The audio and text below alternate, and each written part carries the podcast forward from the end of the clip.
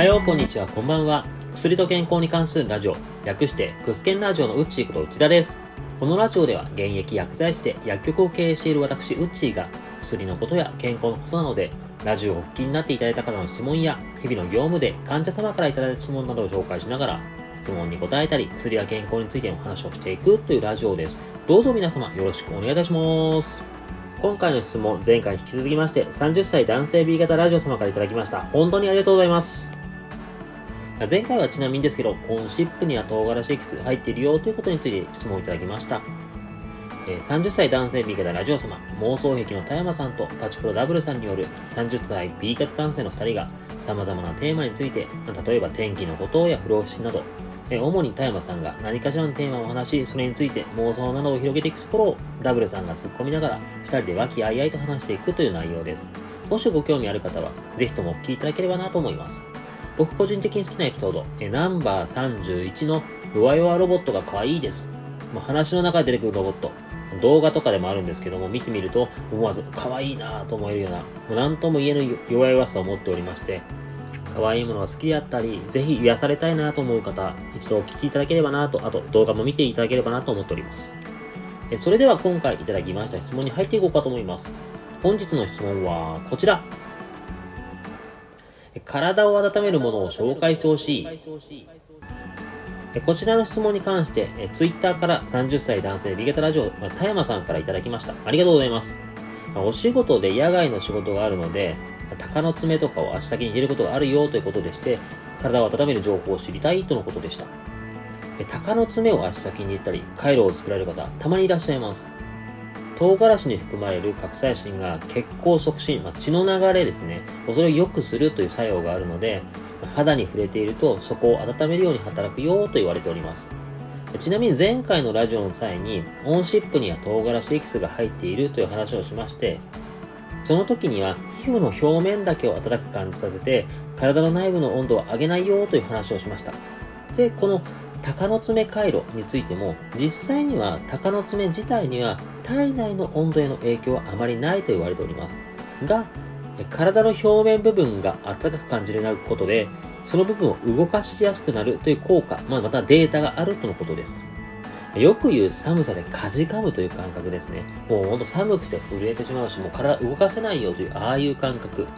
ただこれ、表面が暖かく感じる。内部は暖かくなくても、表面が暖かく感じることで、このかじかむ感じ、かなり軽減されます。でそうすると、やっぱり体を動かしやすくなりますね。体を動かす。これ血の流れが良くなります。血液というのは温かいものでして、血の流れが良くなると、その温かいものが全身を巡るので、全身を温めやすくなります。また、筋肉。これ動かす時に熱を発するんですけども、体を動かして筋肉を動かすことで体が温かくなるとも言われております。こういった効果から唐辛子で直接的に体温を上げなくても寒さをしのぎやすくなる体温を上げやすい環境を作ることができます。唐辛子そのものがない場合、唐辛子エキスが入っているオンシップなどでも代用でもいいんですけども、湿布ですと唐辛子以外の成分が肌に合わないことがあったり、湿布を貼っている部分が汗で蒸れたり、かぶれたりすることもありますので、唐辛子そのものだけを使うのがいいとも言われております。では、この唐辛子回路以外に体を温めやすいもの、それとは逆に冷やしやすいものをいくつか紹介しようと思います。一つは冷え対策としては有名な生姜です。体を温めるということで、生姜湯などがよくドラッグストアや薬局でも見られます。たまに、まあそういった生姜湯ではなくて、生姜自体を食べるという方もいらっしゃいます。これちなみにですけども、冷え対策としては、生の生姜ではなく、干した生姜の方がおすすめです。まあ、なんで生の生姜よりも干した生姜の方がいいのかっていうのは、後々本日のワンポイントのところと内容が被るので、そちらでちょっと簡単に触れます。で、話を戻しますと、生姜には血の流れを良くする効果があるのと、胃腸を刺激して働きを活性化すると言われます。血の流れが良くなれば、温かいものが全身を巡りますので、当然暖かくなりますよね。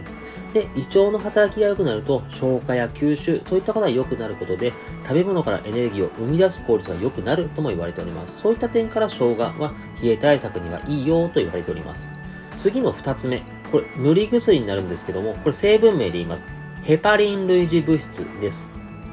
商品名ちょっと伏せさせていただくんですけども、芸能人の方とかが CM なので、保湿剤のコマーシャルなので、ヒルなんとかというのを聞いたことがありますでしょうか？あのヒルナなんとかをドラッグストアなので同じような名前の商品、まあそのいろんなメーカーがありますので、いろんな名前の商品が多くありますよ。で、それの成分の名前はヘパリン類似物質と言います。有名なもので、これ、あの、ヘパリン類似物質自体は処方箋で出ることもよくあります。このヘパリン類似物質、保湿剤としての効果も優れているんですけども、血の流れを良くするという効果もあります。血の流れを良くすることで、冷え性の方なのに、この塗り薬を使って、よく手のマッサージをしてねという指導をしたりもします。他には血の流れを良くすることで、肌の新陳代謝を早めて、火傷の後などの回復を早めたりするのにも使われたりします。え強い成分ではないので全身に使えますし、この時期は乾燥もしやすい。ということで、保湿剤としても血の流れを良くする効果としてもこのヘパリン類似物質おすすめです。え3つ目、これ飲み薬でも塗り薬でもどっちでもあるんですけども、ビタミン E、別名トコフェロールと言います。このビタミン E ことトコフェロール、ま、飲むものとしてサプリメントとかでも見られたりするんですけども、塗り薬としても市販薬で見かけたりします。このビタミン E なんですけども、血の流れを良くするビタミンと言われております。実際にこれも医師からの処方薬として、冷え性の方とかでも処方されますね。で、それで、これ塗ってマッサージしてね、それで暖かくなるよといったことを言われたりします。で、サプリメントを飲んでもいいですし、まあ、手足に塗って手足の冷えとかが強い方には塗ってマッサージしたりすると効きやすいと言われております。で次、4つ目。ここでチョコレートをあげさせていただくんですけども、これチョコレート、いい点と注意点があります。まずいい点としては、チョコレートに含まれるカカオポリフェノール。これ血の流れを良くするという効果があると言われております。まあ、またこれ実は免疫を高める効果もあると言われております。冬は体調を崩しやすいので、免疫を高めて感染症予防、そういったものにもできるので、おすすめだよと言われております。が、これ、次注意点挙げさせていただきます。糖分が低いものを選んでほしいということです。よく言う糖分とか糖質、ま、いわゆる甘いものとかに多く入っているものですね。あれ、体を冷やしやすいと言われます。そういった糖質が高いものを取ると血糖値が上がるので、その時は一時的に体温を上げる動きをします。ただ、その上がった血糖値を下げる働きをした際や、また体内で溜まりすぎた糖質を体の中でエネルギーに変換するときに体温を下げるような働きが体の中で生まれます。そういった意味で長期的に見ると体温を下げやすいと言われております。甘党の人はこの時期冷えで苦しむ方が多かったりも実はします。なのでできればカカオポリフェノールの配合が多いもので糖質が少ないもの、これが冷えにいいよと言われております。そして最後、これ体を冷やしやすいものとしてまとめて3つの飲み物を話させていただきます。緑茶、コーヒー、アルコールです。緑茶やコーヒーにはカフェインが多いんですけども、このカフェインには利尿作用、いわゆる尿を出しやすくなるという性質があります。この尿を外に出すときに熱を外に出すことで体が冷えやすくなります。また、アルコール。これ、飲んでしばらくは血管を広げることで血の流れが良くなります。それで体が温まる感じはするんですけども、時間が経つとアルコールを体内で分解するときに水分を大量に使います。でこの水分を使ってしまって水分が減った場合、血液の中の水分も減ります。血液の中の水分が減るということは、その流れるものが減るので血の流れが悪くなります。それで体が冷えやすくなります。えまあ、赤ワインにはポリフェノールという血の流れを良くしやすい成分が入っているので、体を温めやすい。冷え対策に赤ワインはいいよと言われたりもするんですけども、それでも取りすぎでアルコール量が増えすぎると、こういったことで逆効果にもつながったりするので、赤ワインを取るとしても、あまり取りすぎないように注意してくださいね。冬の冷え対策としては、いいものや注意が必要なもの、今回いくつか挙げさせていただきました。そして、ここからは本日のワンポイントです。本日のワンポイント。冷え対策の唐辛子は逆効果になることも。患者様の中でも冬は体を温めるときに唐辛子をよく食べるという方がいらっしゃいます。また、様々な料理に関わるテレビ番組などでも、まあ、冬は体を温めるためだということで唐辛子がたくさん入っている料理を出して、で美味しく汗をかきながら食べ、体が熱くなるようになるというシーンをたまに見かけます。が、これ唐辛子を食べるのは冷えの対策としては逆効果と言われたりもしています。唐辛子自体は血の流れを良くすることで体温を一時的に上げます。が、発汗作用、いわゆる汗を出す作用も強い食べ物です。風邪をひいた時とかも高熱を出した時、寝て起きたら体温は下がったけど汗でぐっしょりだということを経験したことはありませんか？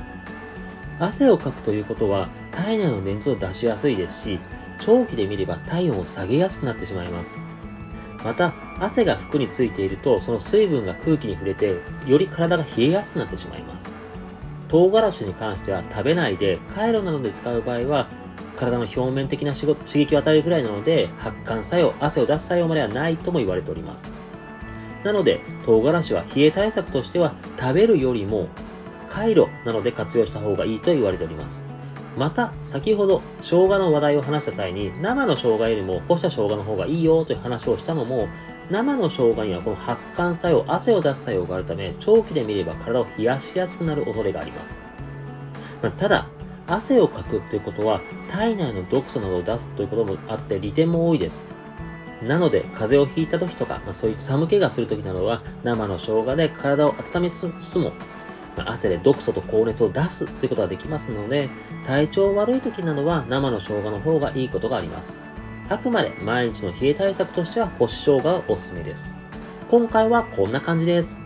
え皆様から質問やご意見などいただけるようになってきており、本当に嬉しいです。話をする時のネタにもなるので、本当に助かっております。また次回は別の Twitter のフォロワー様とメッセージをやり取りしていた際に出てきた、ある健康法について話をしてみようかと思っております。クスケンラジオでは皆様からのご意見やご質問、ご感想など、いつでもお待ちしておりますので、気になることなどあれば、いつでもご連絡お待ちしております。それでは今回も最後までお聴きいただき、誠にありがとうございました。また次回も聴いていただけると大変嬉しいです。それではまたお会いしましょう。このラジオで話す内容は、あくまで一つの説であったり、一つの例です。医師の方針や患者様それぞれの状態で治療方針は違いますので、自身がかかっている医師や看護師、薬剤師などの話を優先するようお願いいたします。